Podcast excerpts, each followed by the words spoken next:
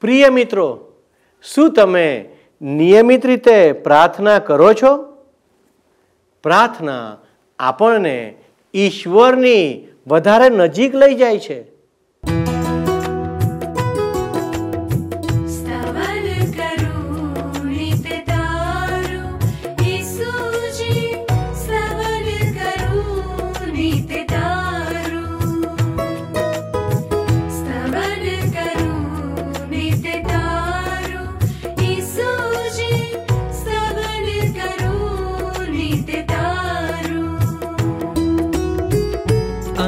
सवारे साध साधु महिमा करु प्रभु तार।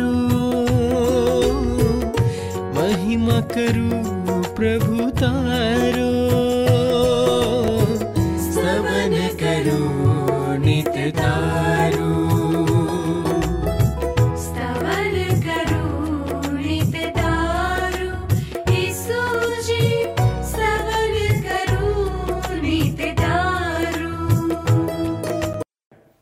વહાલા મિત્રો, નમસ્કાર. સ્તવન કાર્યક્રમમાં હું ફરી એકવાર આપનું સ્વાગત કરું છું. સ્તવન કાર્યક્રમ એક પદ્ધતિસર બાઇબલ અભ્યાસ શ્રેણી છે. મિત્રો, હું આશા રાખું છું કે તમે બધા મજામાં હશો અને આજે પણ ઈશ્વરના જીવંત વચનો શીખવા માટે સમય મુજબ તૈયાર હશો. ખરું ને? પવિત્ર વચન નીતિ વચનોનું પુસ્તક સોળમો અધ્યાય તેની વીસમી કલમમાં આ પ્રમાણે કહે છે. ધ્યાનથી સાંભળજો મિત્રો. જે પ્રભુના વચનને ગણકારે છે, તેનું હિત થશે. અને જે યહોવા પર, એટલે કે ઈશ્વર પર વિશ્વાસ રાખે છે, તેને ધન્ય છે. ભાલા દર્શક મિત્રો, મારો વિશ્વાસ છે કે અત્યાર સુધીના અભ્યાસમાં તમે આ બાબતોનો અનુભવ કર્યો હશે. ગત અભ્યાસમાં આપણે શિષ્યના કાર્યો વિશે અભ્યાસ કર્યો હતો. તેની સાથે સાથે આપણે દસ રક્તપિતિયાઓને સાજા કરવામાં આવે છે તે વિશે પણ શિક્ષણ મેળવ્યું હતું. ભાલા દર્શક મિત્રો, સત્તરમા અધ્યાયના અંતમાં આપણે ભવિષ્યમાં બનનાર ઘટનાઓ અને પ્રભુ ઈસુના પુનરાગન સંબંધીની વાતોનો અભ્યાસ કર્યો હતો. હું માનું છું કે એ તમને યાદ હશે. વાલા દર્શક મિત્રો, બાઇબલ એક અજાયબ પુસ્તક છે. તેની અંદર જે વાતો લખવામાં આવી છે, તેમાંની ઘણી બધી વાતો પૂરી થઈ ગઈ છે અને ઘણી બધી હાલમાં થઈ રહી છે. આ સંબંધીનો અભ્યાસ આપણે ચાલુ રાખીશું. ત્યારબાદ આપણે એક અધર્મી ન્યાયાધીશના દ્રષ્ટાંત દ્વારા પ્રાર્થનાના સંદર્ભમાં એક પ્રેરણાદાયી સિદ્ધાંત શીખીશું. અને ફરોશી તથા દાણીની પ્રાર્થના મારફતે પ્રાર્થનાના સંદર્ભમાં એક બીજો સિદ્ધાંત પણ શીખીશું કે ઈશ્વર કેવા પ્રકારની પ્રાર્થનાઓના જવાબ આપે છે. ભાલા દર્શકો, તો આવો આજના અભ્યાસની શરૂઆત કરીએ અને દેવના સેવકને ધ્યાનથી સાંભળીએ. ભાલા મિત્રો, અમને મિસ કોલ કરવાનું ચૂકશો નહીં. અમે આપના ફોનની રાહ જોઈ રહ્યા છીએ. તો ચાલો દેવના સેવકને ધ્યાનથી સાંભળીએ. પ્રિય મિત્ર, પ્રભુ ઈસુ ખ્રિસ્તના પવિત્ર નામમાં હું આપને અને આપના પરિવારને કુશળતા પાઠવું છું. મારી સાથે સાથે સ્તવન કાર્યક્રમમાં તમે બાઇબલમાંના ઈશ્વરના પવિત્ર વચનોનો અભ્યાસ કરવાની ઝંખના રાખો છો. એ માટે હું તમારો આભાર માનું છું. સાચે જ મિત્ર, ઈશ્વરના પવિત્ર વચનો આપના પગોને માટે પ્રકાશરૂપ છે અને આપણા માર્ગોને માટે એ દીપક સમાન છે. અને એટલે બાઇબલમાંના નવા કરારના વિભાગમાં આવેલ લુક અનુસાર શુભ સંદેશનો અભ્યાસ કરતાં કરતાં ઈશ્વરની સ્તુતિ કરીએ. ઈશ્વરનો આભાર માનીએ કે આપણી પોતાની જ માતૃભાષામાં આપણને ઈશ્વરના પવિત્ર વચનો મળ્યા છે. આભાર માનતા સ્તુતિ કરતાં ઈશ્વરના પવિત્ર વચનો તરફ વળીએ. અને તમે જોશો તો લુક અનુસાર શુભ સંદેશનો અઢારમો અધ્યાય પ્રેમ સંદેશ નામના તમારા પુસ્તકના બસો ને ઓગણત્રીસ નંબરના પૃષ્ઠ ઉપર શરૂ થાય છે. કારણ કે આજે આપણે લુક અનુસાર શુભ સંદેશના અઢારમાં અધ્યાયની બેથી ચૌદ કલમો જોવાના છીએ. ગત સ્તવન કાર્યક્રમમાં અઢારમાં અધ્યાયની આપણે પહેલી કલમ જોઈ હતી. હવે તમે જુઓ, આગ્રહયુક્ત પ્રાર્થના અંગે ઉદાહરણ. એ શીર્ષક નીચે લુક અનુસાર શુભ સંદેશના અઢારમાં અધ્યાયની બીજી અને ત્રીજી કલમમાં લખવામાં આવ્યું છે કે ઈસુએ તેમને એક ઉદાહરણ કહ્યું. એક નગરમાં એક ન્યાયાધીશ હતો. એ ન તો ઈશ્વરની બીક રાખતો કે ન તો માણસોનું માન રાખતો. એ જ નગરમાં એક વિધવા હતી. તે તેની પાસે જઈને કહ્યા કરતી કે, મારા પ્રતિવાદી સામે મને ન્યાય અપાવો. હવે આ કલમો પ્રમાણે એક શહેરમાં એક એવો ન્યાયાધીશ છે, જેને ઈશ્વરની બીક નથી. અને એ સદંતર ઈશ્વર વગરનો માણસ હતો. કદાચ એ એવો રાજકારણી હતો જે હંમેશા ગણતરી જ કર્યા કરતો હોય. એ જે કાંઈ કરતો એ માત્ર પોતાને માટે જ કરતો હતો. માત્ર પોતાની ખુશી માટે, સ્વસંતોષ માટે અને પોતાની મહત્વકાંક્ષા પૂરી થાય એના માટે જ બધું કરતો હતો. ઈશ્વરની તો એને લગીરે બીક નહોતી. એના વિચારોમાં પણ ઈશ્વરનું સ્થાન નહોતું. એ માણસોનું પણ એટલે જ માન પણ નહોતો રાખતો. અને એમાંય આ ગરીબ વિધવા કે જે એની પાસે દાદ માગવા જાય છે, એની તો એને વિષાત જ શી હોય? આ વિધવા ઉપર ત્રાસ ગુજારવામાં આવતો હતો. એની જે કંઈ થોડી ઘણી મિલકત હતી એ પણ લોકો પડાવી લેવા માટે પ્રયત્ન કરતા હતા. સખત અન્યાય થઈ રહ્યો હતો એ. અને એ આ જાણીતા પ્રખ્યાત ન્યાયાધીશની પાસે આવે છે ન્યાય મેળવવા માટે. એ એમની ઓફિસમાં જઈને જણાવે છે કે, મારે ન્યાયાધીશ સાહેબને મળવું છે. એને વળતો જવાબ મળે છે. ન્યાયાધીશ સાહેબ હમણાં ઘણા કામમાં છે. સમય નથી. પણ જો તમે મને તમારી ફરિયાદ જણાવો તો હું ન્યાયાધીશ સાહેબને જણાવીશ. એવું ઓફિસમાંથી આ વિધવાને કહેવામાં આવે છે. અને એટલે એ વિધવા બોલવાનું શરૂ કરે છે. હું એક ગરીબ વિધવા છું. અનાથ છું. હું ગામના છેડે રહું છું અને એ જગ્યા મારી પાસેથી જતી રહે એવું છે. એ હળાહળ અન્યાય છે. મારા ઉપર ત્રાસ ગુજારવામાં આવે છે. અને હું ન્યાયાધીશને મારો કેસ સંભળાવવા માગું છું. હવે ન્યાયાધીશની એ અંગત સેક્રેટરી અંદર જાય છે અને આ કેસની હકીકત ન્યાયાધીશને જણાવે છે. અને ન્યાયાધીશ શું કહે છે? હું આ વિધવાનું કામ માત્ર ત્રણ જ સેકન્ડમાં પાર પાડી શકું એમ છું. હું રાજકારણી છું અને મારી પહોંચ બહુ લાંબી છે. એને અંદર આવવા દો. એટલે પેલી વિધવાને અંદર કેબિનમાં બોલાવવામાં આવે છે અને પેલો ન્યાયાધીશ એની સાથે વાત કરે છે. હવે આ વિધવાની વાત ન્યાયાધીશ ત્રણ મિનિટ સુધી સાંભળે છે અને પછી એને કહે છે કે હું દિલગીર છું. હું તમારું કામ કરી શકું એમ નથી. મારે બીજા ઘણા બધા કામો કરવાના છે. એટલે તમે હવે જાઓ. હવે બીજા દિવસે આ ન્યાયાધીશ ઓફિસમાં આવે છે અને પેલી વિધવાને જુએ છે. એ ન્યાયાધીશ ઝડપથી પોતાની સેક્રેટરીને બોલાવે છે અને કહે છે કે આ પાછી કેમ આવી? શું કરવા માગે છે? અને ન્યાયાધીશને ઉત્તર મળે છે કે એ તો તમને મળવા માગે છે સાહેબ. તું જા અને એને કહે કે મારી પાસે સમય નથી. બપોર સુધી તો સહેજ પણ સમય નથી. પેલી સેક્રેટરી આવે છે અને પેલી વિધવાને જણાવે છે કે બપોર સુધી સાહેબને સમય નથી, પણ આ સેક્રેટરી ન્યાયાધીશ સાહેબને કહે છે કે તમે જાણો છો સાહેબ, એ તો બપોરના ભોજનને ટિફિન સાથે લઈને આવી છે. અને જ્યાં સુધી રોકાવાની જરૂર પડે, ત્યાં સુધી એ અહીંયા જ રોકાવાની છે. એ વિધવા આખો દિવસ ત્યાં રહે છે અને છતાં એનું કામ થતું નથી. એટલે પેલા ન્યાયાધીશને થાય છે કે આ વિધવા હવે ફરી નહીં આવે. હાશ છૂટ્યા એનાથી. પણ બીજા દિવસે જ્યારે એ પાછો ઓફિસમાં આવે છે, ત્યારે પેલી વિધવા ત્યાં બહાર બાંકડા ઉપર બેઠી જતી અને એમ રોજ દિવસો સુધી ચાલતું જ રહ્યું. રોજ સવારે ન્યાયાધીશ આવે અને આખો દિવસ પેલી વિધવાને ત્યાં બેસેલી જુએ આ ન્યાયાધીશ વિધવાથી કંટાળી જાય છે અને પછી કહે છે કે મારે આ મહિલાનું કામ કરવું જ પડશે. જુઓ, આ ન્યાયાધીશ પોતાની જાત સાથે વાત કરતા જે કહે છે એની નોંધ પ્રભુ કરે છે. ચોથી અને પાંચમી કલમ. શું કહે છે? એ જ નગરમાં એક વિધવા હતી તે તેની પાસે જઈને કહ્યા કરતી, મારા પ્રતિવાદી સામે મને ન્યાય અપાવો. કેટલાક સમય સુધી તો ન્યાયાધીશને તેમ કરવાની ઈચ્છા ન હતી, છતાં અંતે તેણે પોતાના મનમાં કહ્યું કે જો હું ઈશ્વરની બીક રાખતો નથી અથવા માણસોનું માન રાખતો નથી, છતાં આ વિધવાના આગ્રહને લીધે તેને તેનો હક દાવો મળી રહે એ હું જોઈશ. નહીં તો તે આવીને મને હેરાન હેરાન કરી મૂકશે. આ ન્યાયાધીશ હવે તો એ વિધવાને જોવાથી પણ કંટાળી જતો હતો. અને એટલે એણે પોતાના મનમાં કહ્યું કે હું ઈશ્વરની પણ બીક નથી રાખતો કે માણસની પણ બીક નથી રાખતો, પરંતુ આ વિધવાનું તો કામ મારે કરવું જ પડશે. આ માણસ પોતાના માટે વિચારી રહ્યો છે. જો કે ખરેખર તો એ વિધવાનું કામ પૂરું કરવાનું વિચાર કરી રહ્યો છે કે એ મને રોજ રોજ આવીને હેરાન હેરાન કરી મૂકી, એ ન કરતા તો એની ફરિયાદ લઈને એને ન્યાય અપાવવો એ સારું છે. એ ન્યાયાધીશ હવે પોતાની સેક્રેટરીને કહે છે કે એને અંદર આવવા દો ભાઈ. અને એ વિધવાને પેલી સેક્રેટરી કહે છે કે તમને સાહેબ અંદર બોલાવે છે. અંદર આવે છે એટલે એને શું સાંભળવા મળે છે સાહેબ પાસેથી? હું તને કાયદાનું રક્ષણ અપાવીશ. આ ઉદાહરણનો અંત છે. હવે પ્રભુ ઈસુ ખ્રિસ્ત કહે છે, છઠ્ઠી અને સાતમી કલમ. પછી પ્રભુએ કહ્યું, એ અપ્રમાણિક ન્યાયાધીશ જે કહે છે તે સાંભળો. તો રાત દિવસ સહાયને માટે ઈશ્વરને પોકારનાર પોતાના લોકના પક્ષમાં ઈશ્વર ન્યાય નહીં કરે. શું તે તેમને મદદ કરવામાં ઢીલ કરશે? હવે મિત્ર, આ ઉદાહરણ ઉપર મેં ઘણા બધા લોકોને ઘણી બધી વાર એવું સ્પષ્ટીકરણ કરતા સાંભળ્યા છે કે અહીં પ્રાર્થનાનું મહત્વ સમજાવવામાં આવ્યું છે. અને એમ છતાં મારાથી જ્ઞાની, વધારે જ્ઞાની અને અનુભવી એવા એ લોકોની સાથે પૂરી નમ્રતાથી હું સંમત થઈ શકતો નથી.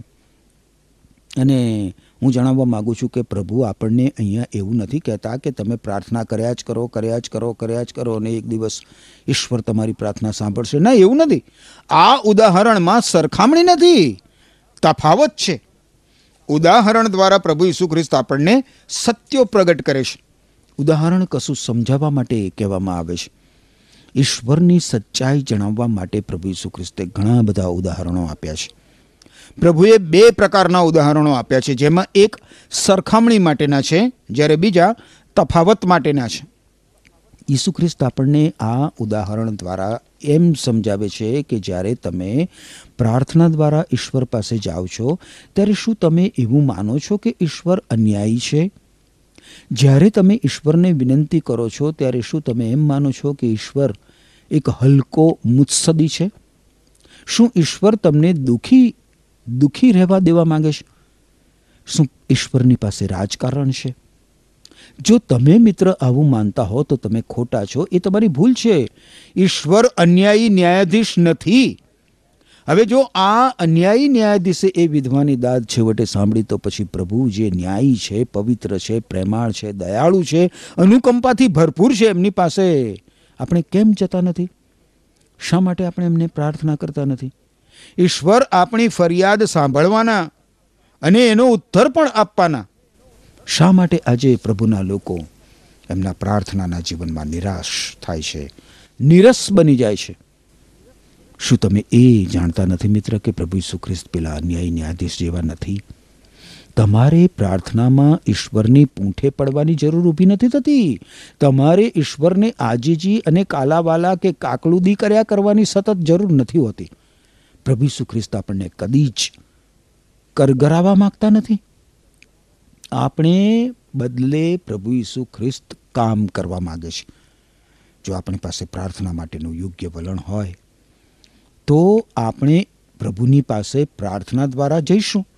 આપણું જીવન પ્રાર્થના પરાયણ બની જશે.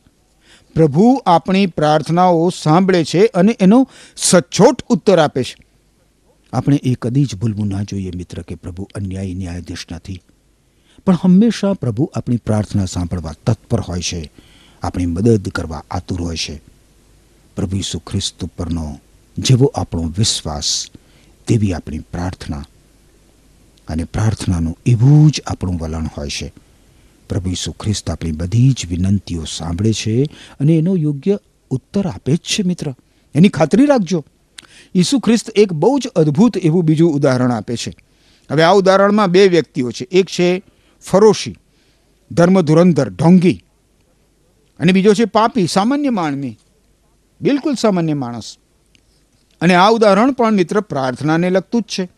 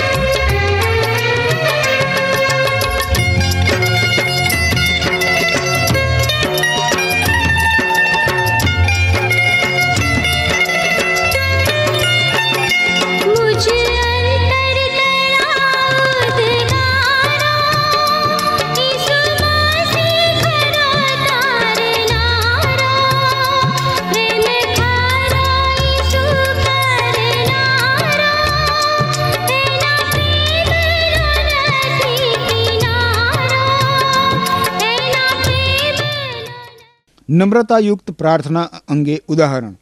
એ શીર્ષક નીચે તમે લુક અનુસાર શુભ સંદેશના અઢારમાં અધ્યાયની નવમી અને દસમી કલમ જોશો તો લખવામાં આવ્યું છે કે પોતે જ ધાર્મિક છે, એવી પાકી ખાતરી ધરાવનાર અને બીજાઓનો તિરસ્કાર કરનાર લોકોને ઉદ્દેશીને ઈસુ ખ્રિસ્તે આ ઉદાહરણ કહ્યું. બે માણસો પ્રાર્થના કરવા માટે મંદિરમાં ગયા, તેમાંનો એક ફરોશી હતો, બીજો કર ઉઘરાવનાર હતો. પ્રભુ ઈસુ ખ્રિસ્ત પોતાને જેઓ ધાર્મિક ગણે છે અને બીજાઓ કરતાં સારા અને બીજાઓ ખરાબ છે. એવી જે ખોટી માન્યતા ધરાવે છે, એવા લોકોને આ ઉદાહરણ આપે છે. અને એ દ્વારા પ્રભુ ઈસુ ખ્રિસ્ત આપણને મદદ કરવા માગે છે. આપણને દુઃખી કરવા નથી માગતા. ઉદાહરણમાં ઈસુ ખ્રિસ્ત જણાવે છે કે મંદિરમાં બે વ્યક્તિઓ પ્રાર્થના કરવા જાય છે. એક ધાર્મિક છે.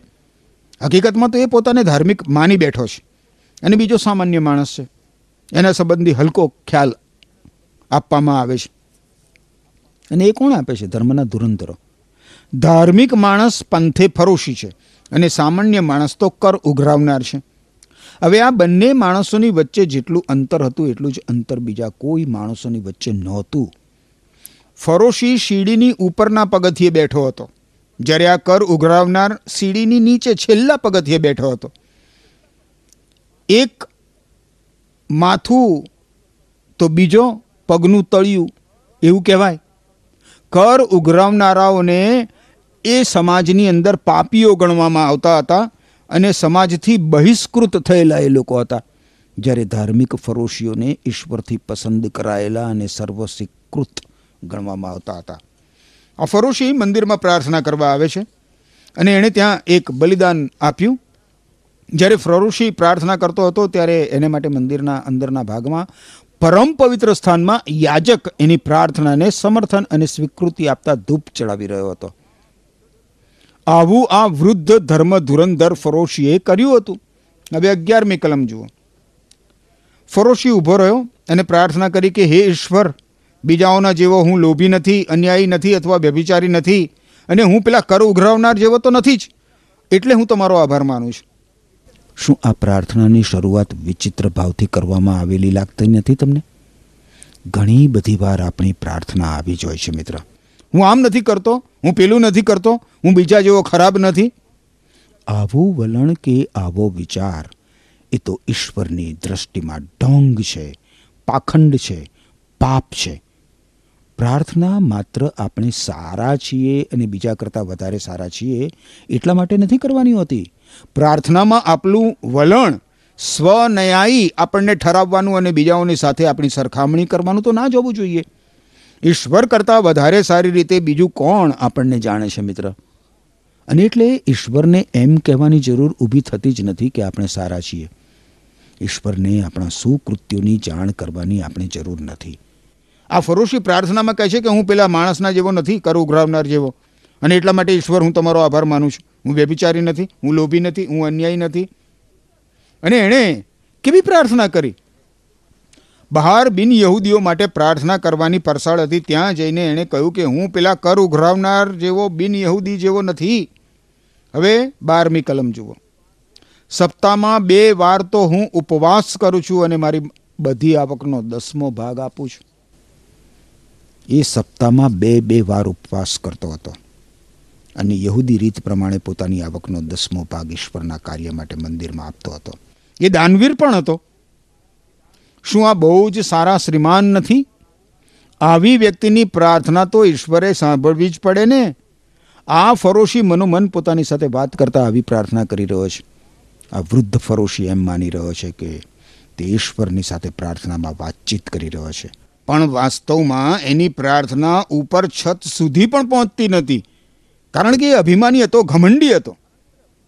પ્રભુએ એની પ્રાર્થના સાંભળી નહીં. જ્યારે બીજો માણસ, એ બિન યહૂદી છે એ બહુ જ ખરાબ માણસ છે. પાપી છે, સૌથી હલકો છે. એણે પૈસા માટે પોતાના હૃદયને, પોતાના મનને, પોતાના આત્માને, પોતાનું બધું જાણે કે વેચી નાખ્યું હોય. ભયંકર ભ્રષ્ટ માણસ. એનામાં જરા પણ દયા ભાવના હોતી નથી. મોટા વેરવાળો અને દાન ધર્મ નહીં કરતો એવો માણસ. ધર્મની તો એને કંઈ પરવા જ નથી. ભ્રષ્ટાચારી હતો એ તો. સફેદ ચોર. આ ગરીબ હૃદયનો જેની પાસે ઈશ્વર પાસે જવા માટે સુકૃત્યોનું એક પાંદડું પણ નહોતું, એ કેવી પ્રાર્થના કરે છે? એની પ્રાર્થના તો બહુ ટૂંકી. કદાચ આપણને અયોગ્ય શબ્દો વાળી લાગે, બિન અસરકારક લાગે.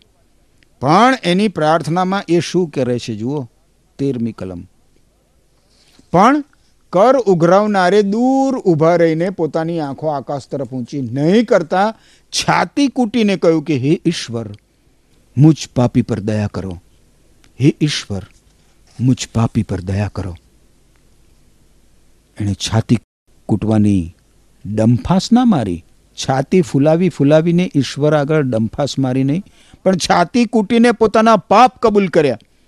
એણે કહ્યું કે, પ્રભુ, હું કર ઉઘરાવનારો છું. બિન યહૂદી છું, પાપી છું. મારી પાસે કશું જ સારું નથી. પણ મુજ પાપી પર દયા કરો પ્રભુ. હું સ્વભાવે તમારી પાસે આવી શકતો નથી. હું તમારી પાસે આવવાને લાયક પણ નથી. પણ પ્રભુ, તમે મારા પર દયા કરો. અને પ્રભુ ઈસુ ખ્રિસ્ત કહે છે કે આ માણસની પ્રાર્થના સાંભળવામાં આવી. તમે જાણો છો મિત્ર કે તેની પ્રાર્થના શા માટે સાંભળવામાં આવી? કારણ કે ઈસુ ખ્રિસ્ત ત્યાં હતા અને ક્રુસ ઉપર એના પાપોને માટે પણ પાપોનો દંડ ભરપાઈ કરવાના હતા. અને પ્રભુ ઈસુ ખ્રિસ્તને લીધે એને માટે ઈશ્વરની દયા ઉપલબ્ધ હતી. આજે તમારા માટે પણ ઈશ્વરની દયા ઉપલબ્ધ છે, મિત્ર. તમે કેવી પ્રાર્થના કરશો અને કોને કરશો? ઈસુ ખ્રિસ્ત તમારી નમ્ર ભાવે કરેલી પ્રાર્થના સાંભળે છે? બાઇબલના નવા કરારના વિભાગમાં પ્રેષિત યોહાને લખેલા પ્રથમ પત્રના બીજા અધ્યાયની બીજી કલમમાં લખવામાં આવ્યું છે કે આપણે માટે ઈશ્વર પિતાને વિનંતી કરનાર વકીલ ઈસુ ખ્રિસ્ત છે, જે ન્યાયી છે. અને તમે જાણો છો મિત્ર, ઈસુ ખ્રિસ્ત આજે પણ ઈશ્વર પિતા સમક્ષ આપણા માટે વિનંતી કરનાર મધ્યસ્થ છે. ઈસુ ખ્રિસ્તમાં ઈશ્વરની દયા, ઈશ્વરની કૃપા આપણા માટે ઉપલબ્ધ છે. એ બિન યહૂદીની પ્રાર્થના સાંભળવામાં આવી. હકીકતમાં આજે તમારે ઈશ્વરને દયાળુ બનવા વિનંતી કરવાની જરૂર નથી હોતી, કારણ કે ઈશ્વર તો દયાળુ છે જ. આપણે ભીખ માગવાની જરૂર નથી ઈશ્વર પાસે, કારણ કે ઈશ્વર આપણી પ્રાર્થના સાંભળે છે. આપણે એવી ભીખ માગવાની જરૂર નથી કે પ્રભુ મારા ઉપર દયા કરો. એમણે તો પ્રભુ ઈસુ ખ્રિસ્તમાં આપણા ઉપર દયા જાહેર કરી જ દીધી છે. હવે આપણે ઈસુ ખ્રિસ્ત ઉપર વિશ્વાસ કરવાની જરૂર છે. વિશ્વાસ. ઈસુ ખ્રિસ્ત પાપીમાં પાપી માણસને ગમે તેવા ગુનેગારને પણ એમ કહે છે કે મારી પાસે આવ અને હું તને માફ કરીશ. તમારા વિશે તો હું જાણતો નથી મિત્ર કે તમે કોણ છો. પણ પ્રભુ ઈસુ ખ્રિસ્ત તમને જાણે છે. અને એમ છતાં ઈસુ ખ્રિસ્ત તમને જણાવે છે કે મારી પાસે આવો, મારી પાસે આવો. હું તારા પર દયા કરીશ. પ્રભુ ઈસુ ખ્રિસ્ત મિત્ર તમારા ઉદ્ધાર માટે ક્રુસ ઉપર મૃત્યુ પામ્યા. તમારા પાપોનો દંડ એમણે ભરપાઈ કરી દીધો. હવે તમારા પાપોનો દંડ ભરપાઈ કરનાર ઈસુ ખ્રિસ્ત ઉપર તમે વિશ્વાસ કરો. તમારે કોઈ ઈસુ ખ્રિસ્તને વચન આપવાનું હોતું નથી. તમારે એની કોઈ કિંમત ચૂકવવાની હોતી નથી. તમારે તો માત્ર નમ્ર ભાવે પૂરી સભાનતાથી ઈસુ ખ્રિસ્ત ઉપર વિશ્વાસ મૂકવાનો છે અને પ્રભુ ઈસુ ખ્રિસ્ત તમને સર્વ પાપોની માફી આપશે. તમારા દુષ્કર્મોના બંધનોમાંથી તમને મુક્ત કરશે. તમારા પાપોની માફી આપીને અનંત જીવનની, સાર્વકાલિક જીવનની ભેટ આપશે. ઈસુ ખ્રિસ્ત તમને નવસર્જન કરી દેશે, તમારું નવું સર્જન. કરંતવાસીઓને લખેલા બીજા પત્રના પાંચમા અધ્યાયની સત્તરમી કલમમાં લખવામાં આવ્યું છે કે જ્યારે કોઈ વ્યક્તિ પ્રભુ ઈસુ ખ્રિસ્તની સાથે જોડાય છે, ત્યારે તે નવું સર્જન બની જાય છે. ઈસુ ખ્રિસ્ત તમને સમાજમાં અને તેનાથી પણ વધારે સ્વર્ગીય રાજમાં માન્ય ગણશે. તમારી કિંમત અંકાશે કારણ કે તમે હવે ઈશ્વરનું સંતાન બની જાઓ છો. ધાર્મિક કૃત્યો નહીં. ઈસુ ખ્રિસ્ત ઉપરનો વિશ્વાસ અને ઈસુ ખ્રિસ્ત સમક્ષ કરેલી પાપોની કબૂલાત માણસને એના દુષ્કર્મોના બંધનમાંથી મુક્ત કરે છે, એના પાપોની માફી અપાવે છે. કારણ કે ઈસુ ખ્રિસ્ત વિશ્વાસુ છે, ઈસુ ખ્રિસ્ત દયાળુ છે. હવે પ્રભુ ઈસુ ખ્રિસ્ત આવા વલણ પ્રત્યે તમે જુઓ, શું કહે છે? ચૌદમી કલમ ચૌદમી કલમ જોશો, લુક અનુસાર શુભ સંદેશ અઢારમો અધ્યાય.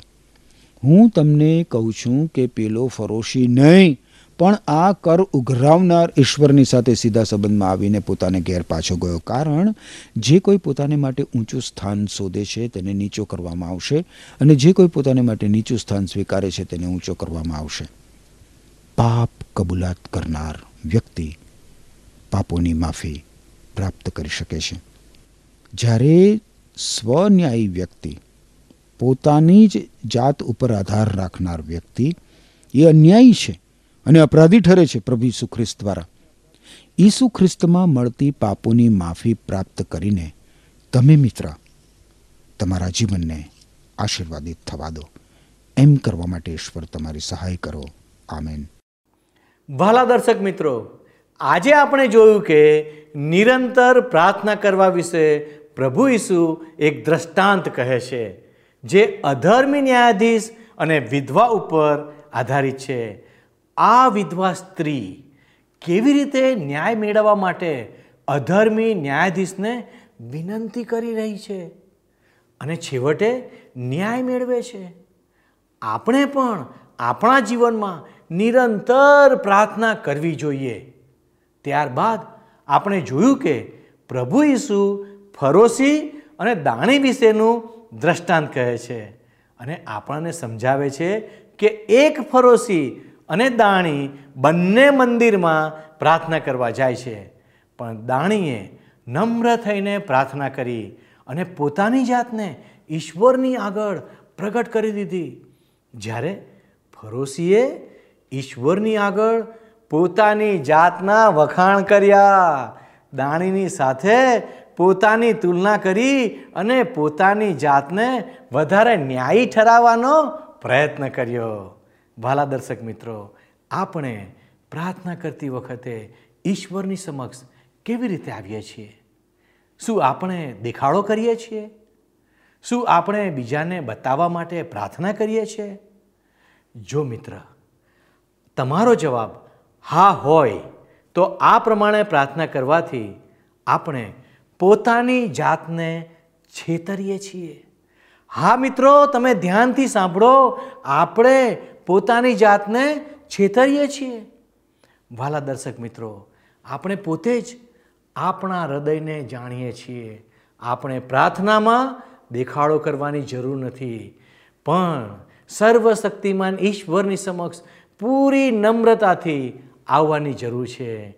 ઈશ્વર આ પ્રમાણે કરવા આપને સહાય કરો, જેથી કરીને હવે પછીનું જીવન તમે ખૂબ આનંદથી જીવી શકો. ઈશ્વર આપને આશીષ આપો. આમેન. શું તમને આ કાર્યક્રમ ગમ્યો? અત્યારે જ અમને મિસ કોલ કરો.